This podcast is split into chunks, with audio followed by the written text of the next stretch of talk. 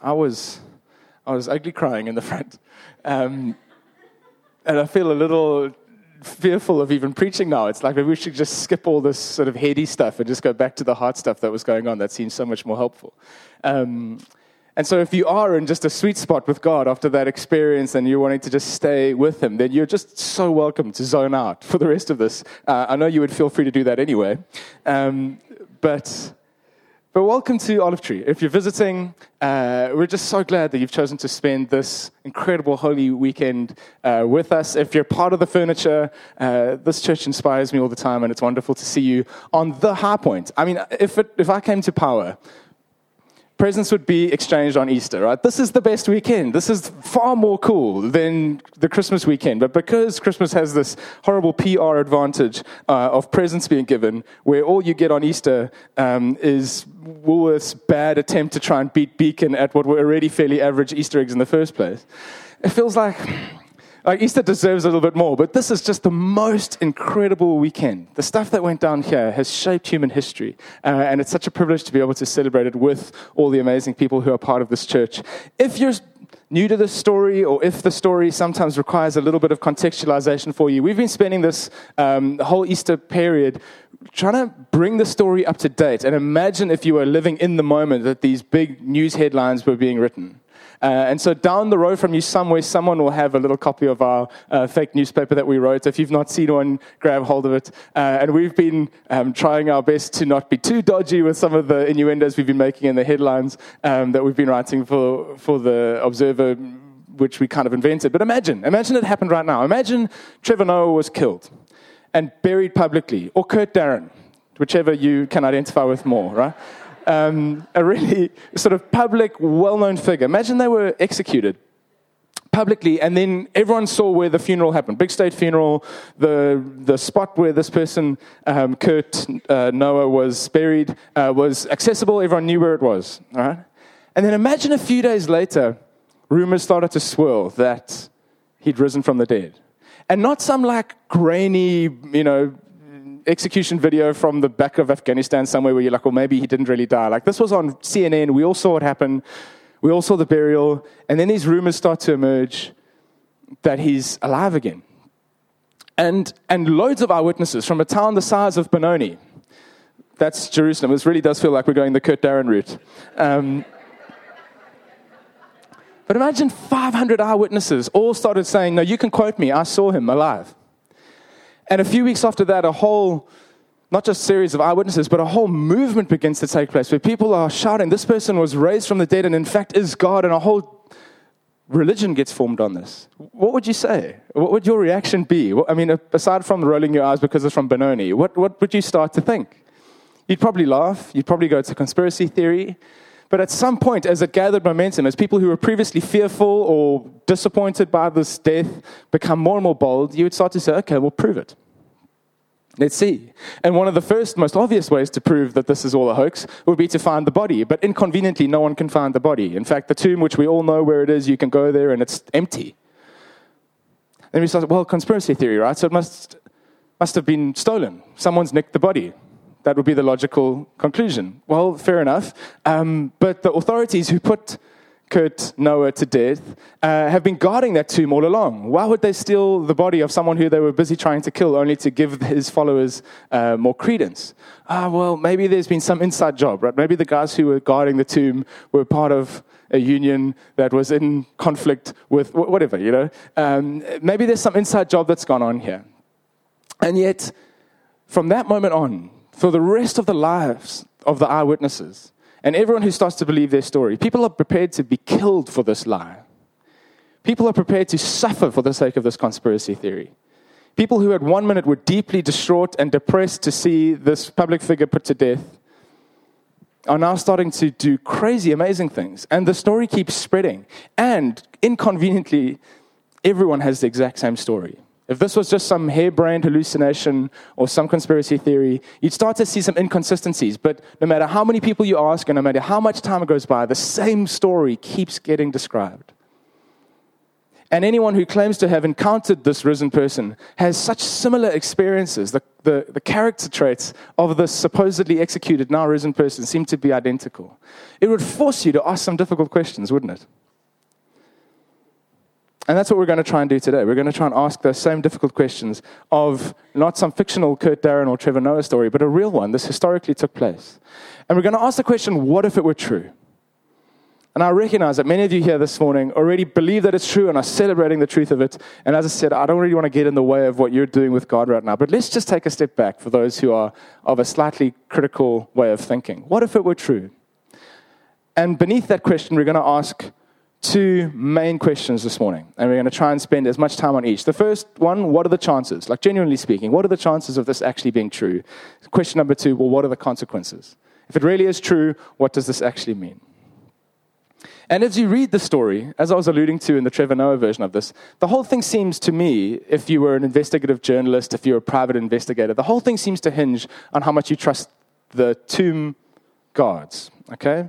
So you've got a guy who's definitely been executed, and history doesn't question this. And you've got a tomb that's definitely empty. History doesn't question this. Even the Jewish version of the story ends with an empty tomb. Between those two scenarios, a guy absolutely killed in a tomb that's absolutely empty. Either he rose from the dead like he claimed, or the guards did some mistake and the body was stolen. That seems to be the only rational explanation. Then you still have to deal with the fact that all these people went on and died for the sake of the story and suffered for the sake of the conspiracy, which psychologically speaking is quite hard to believe. But say you believe that, then you've got to be able to prove that the body was stolen. And so I want to zoom in on the Roman legionaries who guarded the tomb. We're just going to talk about them for a little while if we're asking what are the chances of it actually being true. I don't know how much you know about Roman legionaries. Very badass. Um, they were professional soldiers in a time of great conflict where their army was the successful army of the world. And they were used to going into foreign areas uh, and conquering and defeating and then holding subject nations that had no interest in them being there. So these were some really ruthless guys and saw some gruesome stuff, if you can imagine being a frontline soldier in that era. Hugely disciplined, hugely pragmatic, hugely condescending to these other cultures because the Roman way worked. And these guys were the tip of the spear, literally and figuratively, of that potent empire. Their background was one of the sort of weird polytheistic many gods, all of whom seemed quite immoral and pernicious and not particularly reliable. So even the Roman religion put all the spiritual stuff as like a bit of a sideshow. And then they would conquer other nations and see these other funny pagan primitive religions going on. And Romans tended to dabble a little bit and find them interesting, a little bit like young backpackers who go to India today, but aren't really prepared to submit at all to this stuff because they're pragmatic and they're ruthless and they're professional killers. And so it's a bit of local color. But no Roman would even remotely think of abandoning their identity as Roman for the sake of submitting to some indigenous religion in one of the little nations that they had subjected to their rule. I mean, it would just be insane to do that. And if you are a god in charge of putting down this revolution that has some sort of spiritual vibe to it, to not convert, to even admit that there is something true about that, not only put your profession at risk, but your life in danger. Roman soldiers, when they were given commands, if they were to retreat or disobey or run away, were punishable by death. Let me tell you the story as the Bible tells it and how these Roman soldiers fit in. Matthew 27. There's this one line that, that troubles me, that deserves a little bit of investigation. Uh, verse 4 When the centurion, centurion and those who with him who were guarding Jesus saw the earthquake and all that had happened, they were terrified and exclaimed, Surely he was the Son of God.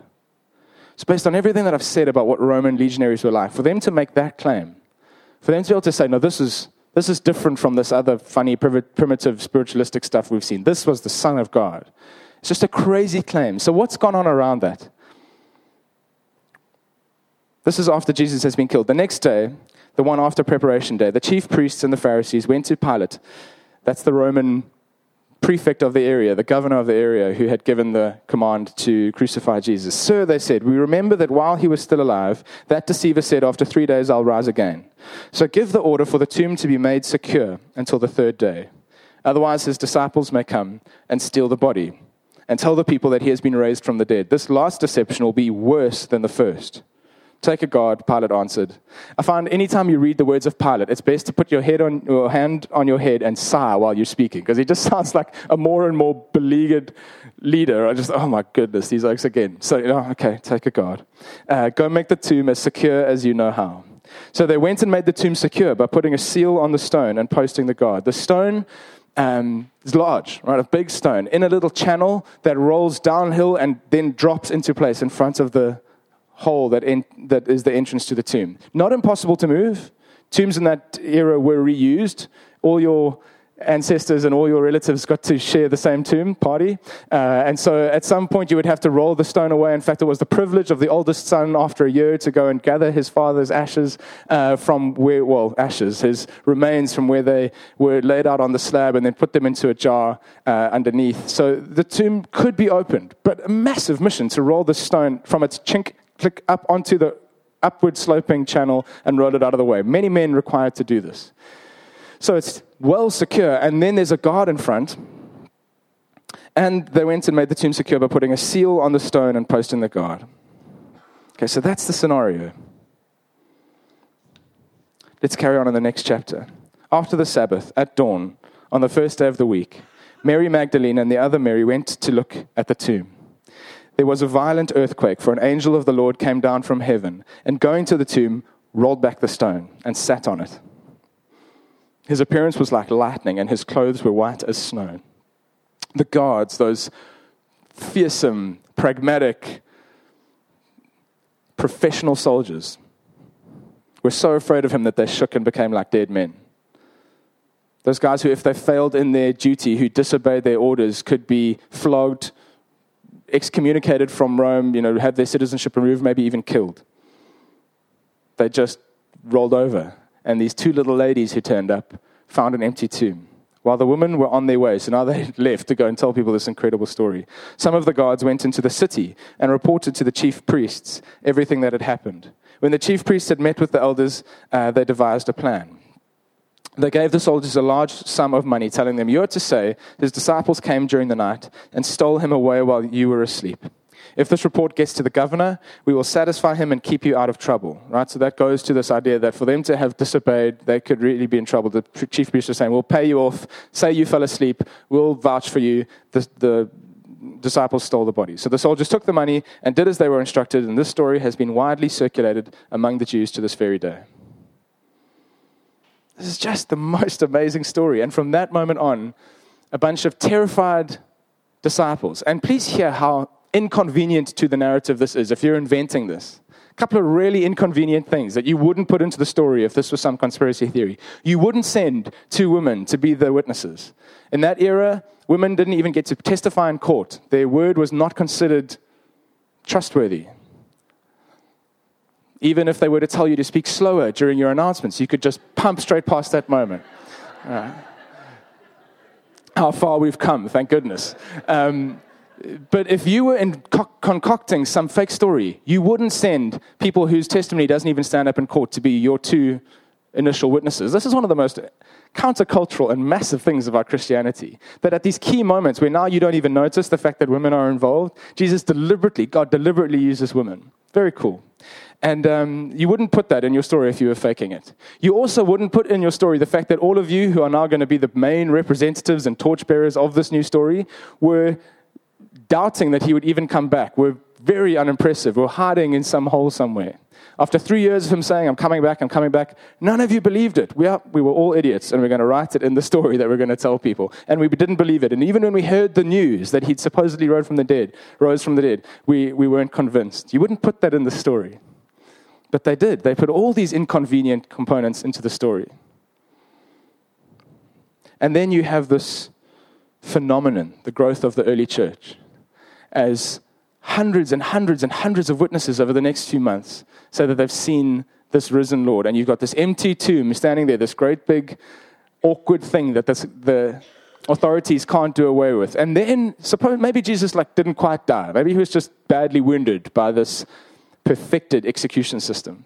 Uh, and in the ground, he sort of spontaneously healed himself uh, and then was able to roll the stone out of the way. Or maybe the guards also happened to fall asleep as well as him almost dying. And so the people were able to roll the stone away on the off chance that maybe he recovered from his wounds. And he did recover from his wounds. And he turned up. Like maybe you have enough faith to believe that story.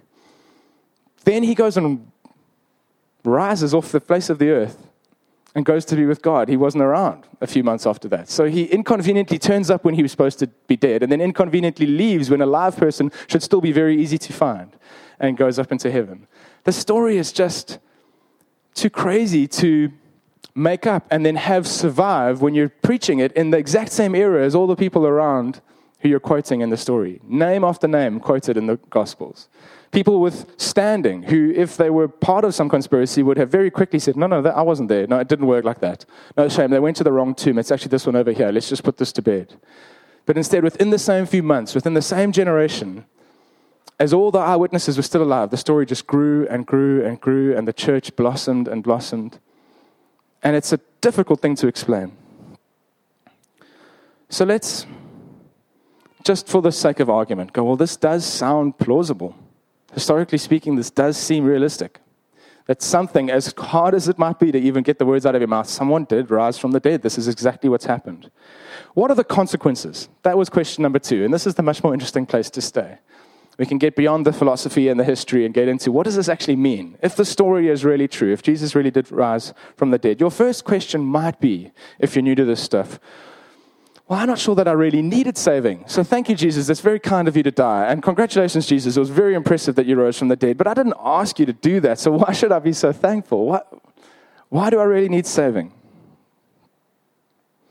And in answer to that question, I want to play a little trick on you. Okay. Because the fact that we don't think about things very often or notice things, the fact that we're not aware of things, doesn't mean that they're not true or not important.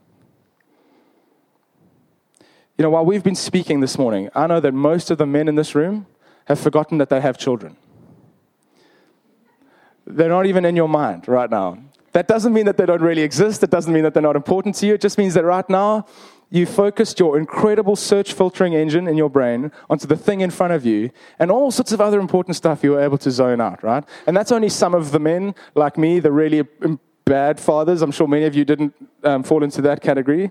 But while we've been speaking, there's probably something you've not noticed at all, any of you, which, if it were to disappear, would cause you great embarrassment and injury, right? The chair you're sitting on, you haven't felt it. If you were to try to sense all the sensory inputs going on right now, you didn't notice the chair.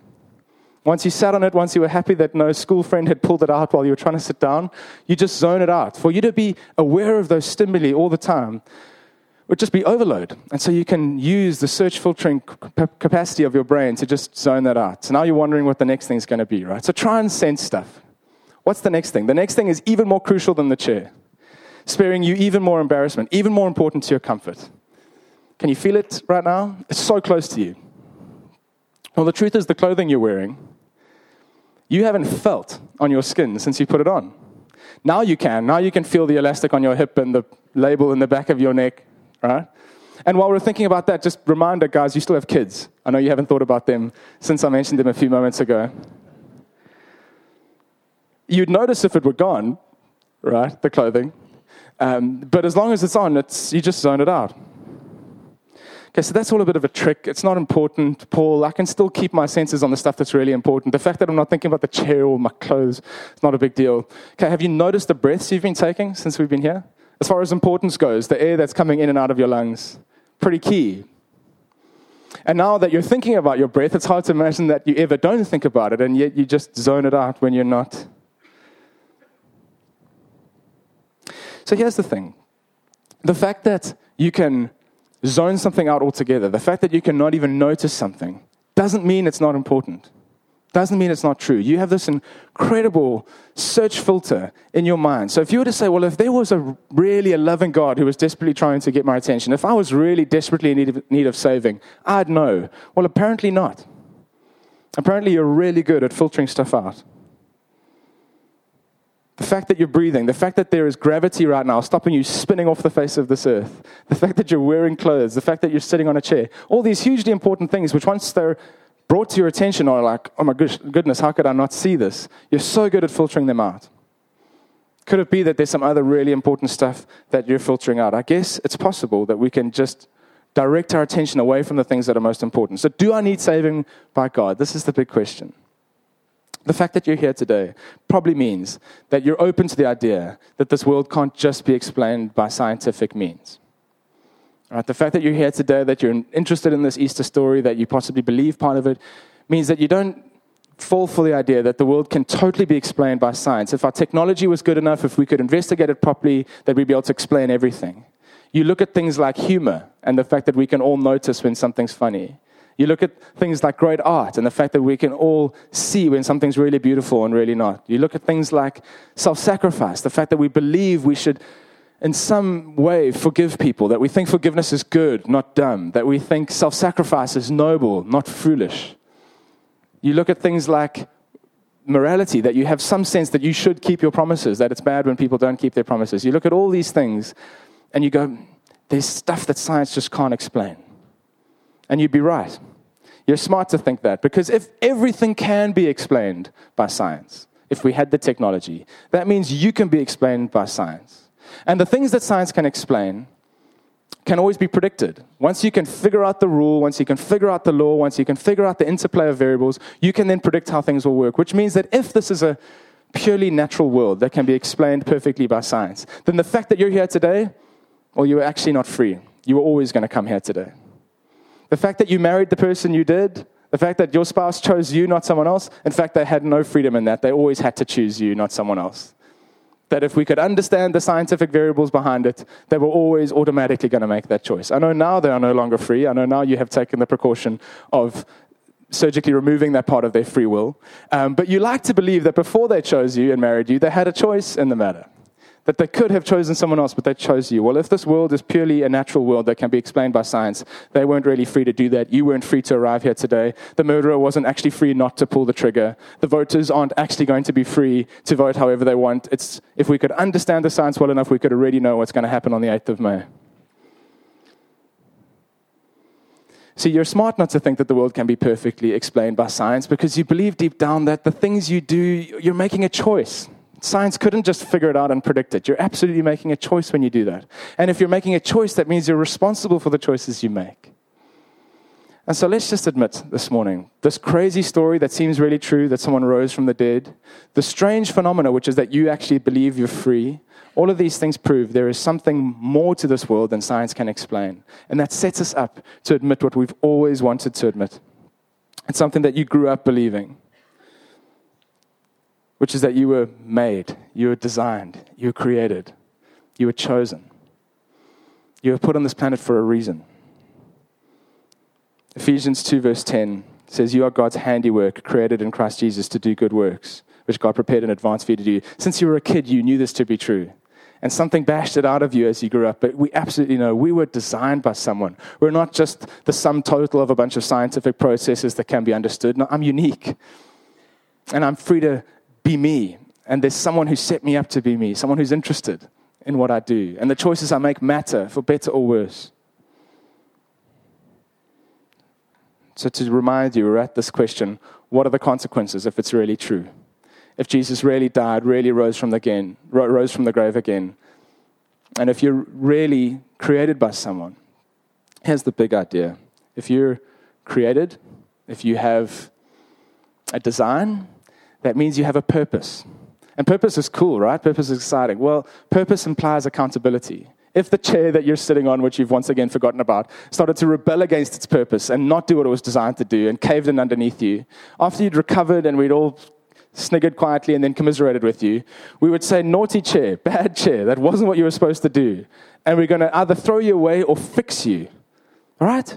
If you were designed if you're not the sum total of some scientific process, if you're actually free, which implies that you were actually designed, that means you have purpose. And if you have purpose, you have accountability. And if you break that purpose, you need to either be fixed or thrown away. Well, this doesn't sound so great anymore. Maybe science sounds a bit better. Science means that we're all not really responsible for what we do. No, yeah, this is true. This is how it works. You were designed, you were created, which means that there is accountability. You don't know what you were designed for? Want to understand a little bit of your purpose? I'll give you a few quick ideas. See, Romans 3, verse 23 says, Everyone has sinned. We all fall short of God's glorious standard. If you were created, you were created for something. That something is glorious. What is God's standard? What were you created for? What were you designed to use your freedom towards? One idea might be love, right? God's standard is love. God seems to talk about us being people of love a whole lot. Have you loved perfectly every created person and creature that you've bumped into and encountered in your life? I worry if that's the standard that I haven't lived up perfectly to love. Another way to talk about God's standard is perfect moral purity. Have you led yourself as well as you could? I worry about that. I'm not sure that I live up to that standard. Another way to describe God's standard is that He designed us for good works, right? Ephesians 2, verse 10, that I quoted, quoted earlier. He designed us for good works. Have I lived up to all the good stuff God put me on this planet to do? When you think like that, it's quite scary. When you think like, well, I'm better than so and so, maybe Kurt Darren if you're a musician, certainly the people up here today, um, well, then the standard seems pretty easy to pass. But if there's some glorious standard that I was created for, sure, I don't know that I've used my freedom to get there. Another way to talk about the standard you were created for was for relationship with your Creator. This isn't going to come up behind me. I just want you to listen to the heart of your Father as He describes what He made you for in Isaiah 43. Bring my sons from afar and my daughters from the ends of the earth. Everyone who's called by my name, whom I created for my glory, whom I formed and made. The people I formed for myself, that they may proclaim my praise. You were created by someone with a huge, overflowing heart of love who desperately wanted to be connected with you. Yes, you were made to love perfectly. Yes, you were made to be perfectly moral. Yes, you were made to do wonderfully good things. Above all, you were made to be intimately connected with your Father who created you. And I have chosen so many times to move away from Him. I've chosen so often to filter Him out of the search engine and not notice what He's up to and focus my attention elsewhere and go, well, if I needed saving, I'm sure I'd notice. If there was a God who was trying to get my attention, I'm sure I'd notice. Well, apparently not. Apparently, we're brilliant at zoning Him out. Here's the amazing offer today. Here's the amazing thing that's possible. Here's what the resurrection of Jesus proves. If you are the faulty chair that hasn't lived up to your purpose, if you're starting to suspect that if you were designed to be beautiful and perfect and do wonderful stuff and you've fallen short of that, the amazing news of Jesus coming to die for you is that being thrown away is not an option. God decided, despite how much you are corrupted from your original design, despite how far you may have fallen from the glory that you were intended for, He's not tossing you out. He's going to fix you. He's going to fix you. There's one guy who was around at this time who heard the story and thought, oh, it's nonsense. In fact, he was so convinced it was nonsense that he was trying to put to death the people who were preaching the story, saying, This is just dangerous lies. This is stupid. Don't believe this rubbish.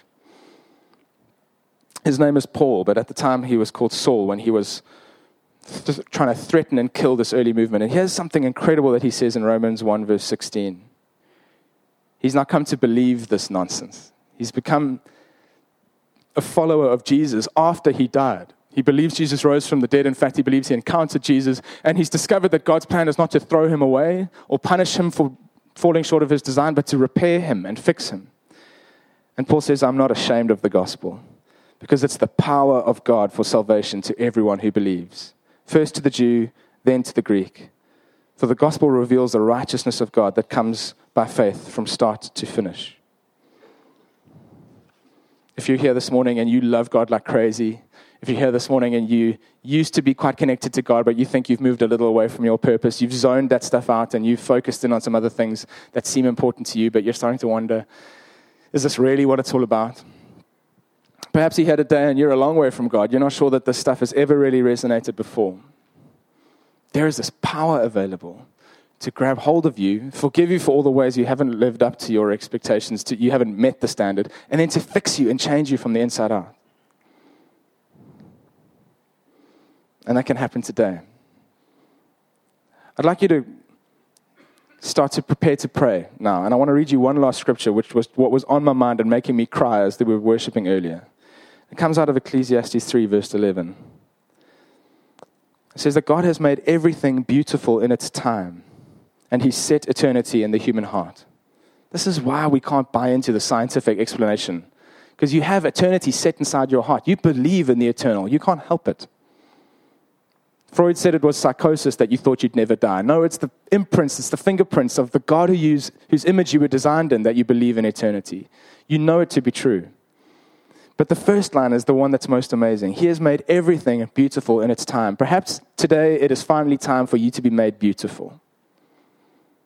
That there's been a journey and a process, and people have hurt you, and you've hurt others, and you've reacted to bad circumstances in ugly ways, and you have ended up in fear, or you've ended up in anger, or you've ended up in pragmatism, or you've ended up in control. You've ended up in all sorts of things that fall short of the beautiful standard of God. And He's saying, Don't worry, I make everything beautiful in its time, and your time might very well be now. I'm going to take you and recraft you and turn you into the incredible thing that I designed in the first place for relationship with me. I'm going to make you into that. And you're not going to have to strive and you're not going to have to feel ashamed and you're not going to have to try. Just let me work inside you. Because I already set eternity on your heart. There's a part of you that's longing for this, and I just want to make it beautiful now. It's time. Close your eyes, please.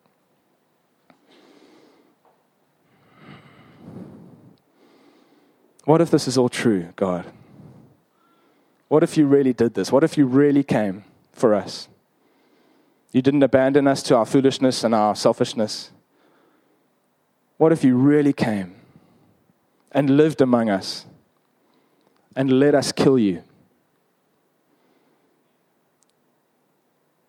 But you defeated death and rose. What if you really did that? What was it for? What are the consequences of that?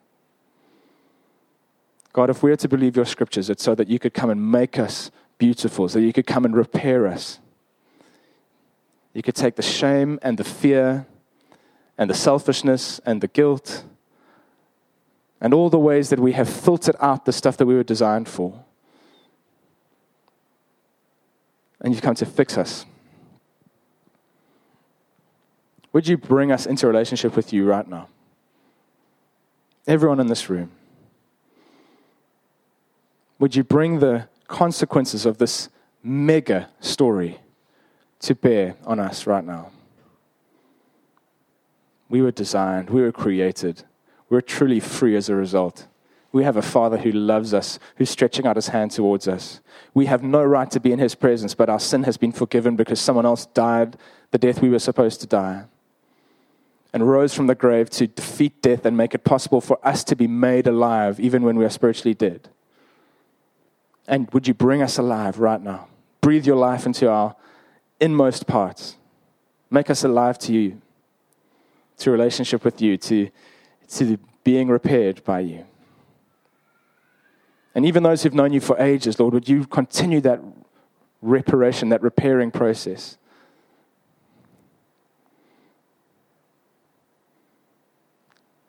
Just so, I'm just feeling so aware that there are folks here who allow the bad treatment of others to then cause them to behave less than beautifully. You've been pushed around, you've been frightened by people, you've been manipulated, you've been shut down, you've been hurt by others, and so you've had to become, or you believe you've had to become, a little nasty, a little brittle, a little spiky on the outside. You've developed strategies and tactics to survive in a scary world that, if you're honest, aren't beautiful. They're not what you were designed to be. Or perhaps in the face of a broken world, you've become cynical and you make sarcastic comments and you don't expect very much from people or God. You've turned into a someone unrecognizable from the youngster that you remember yourself once being the beauty that you think you were actually designed to have. Wherever you've been broken or robbed from or warped, He has made everything beautiful in its time. And God, I pray that you work on us now. In the power of the resurrected Son, in the name of Jesus Christ, whose life we get to live in.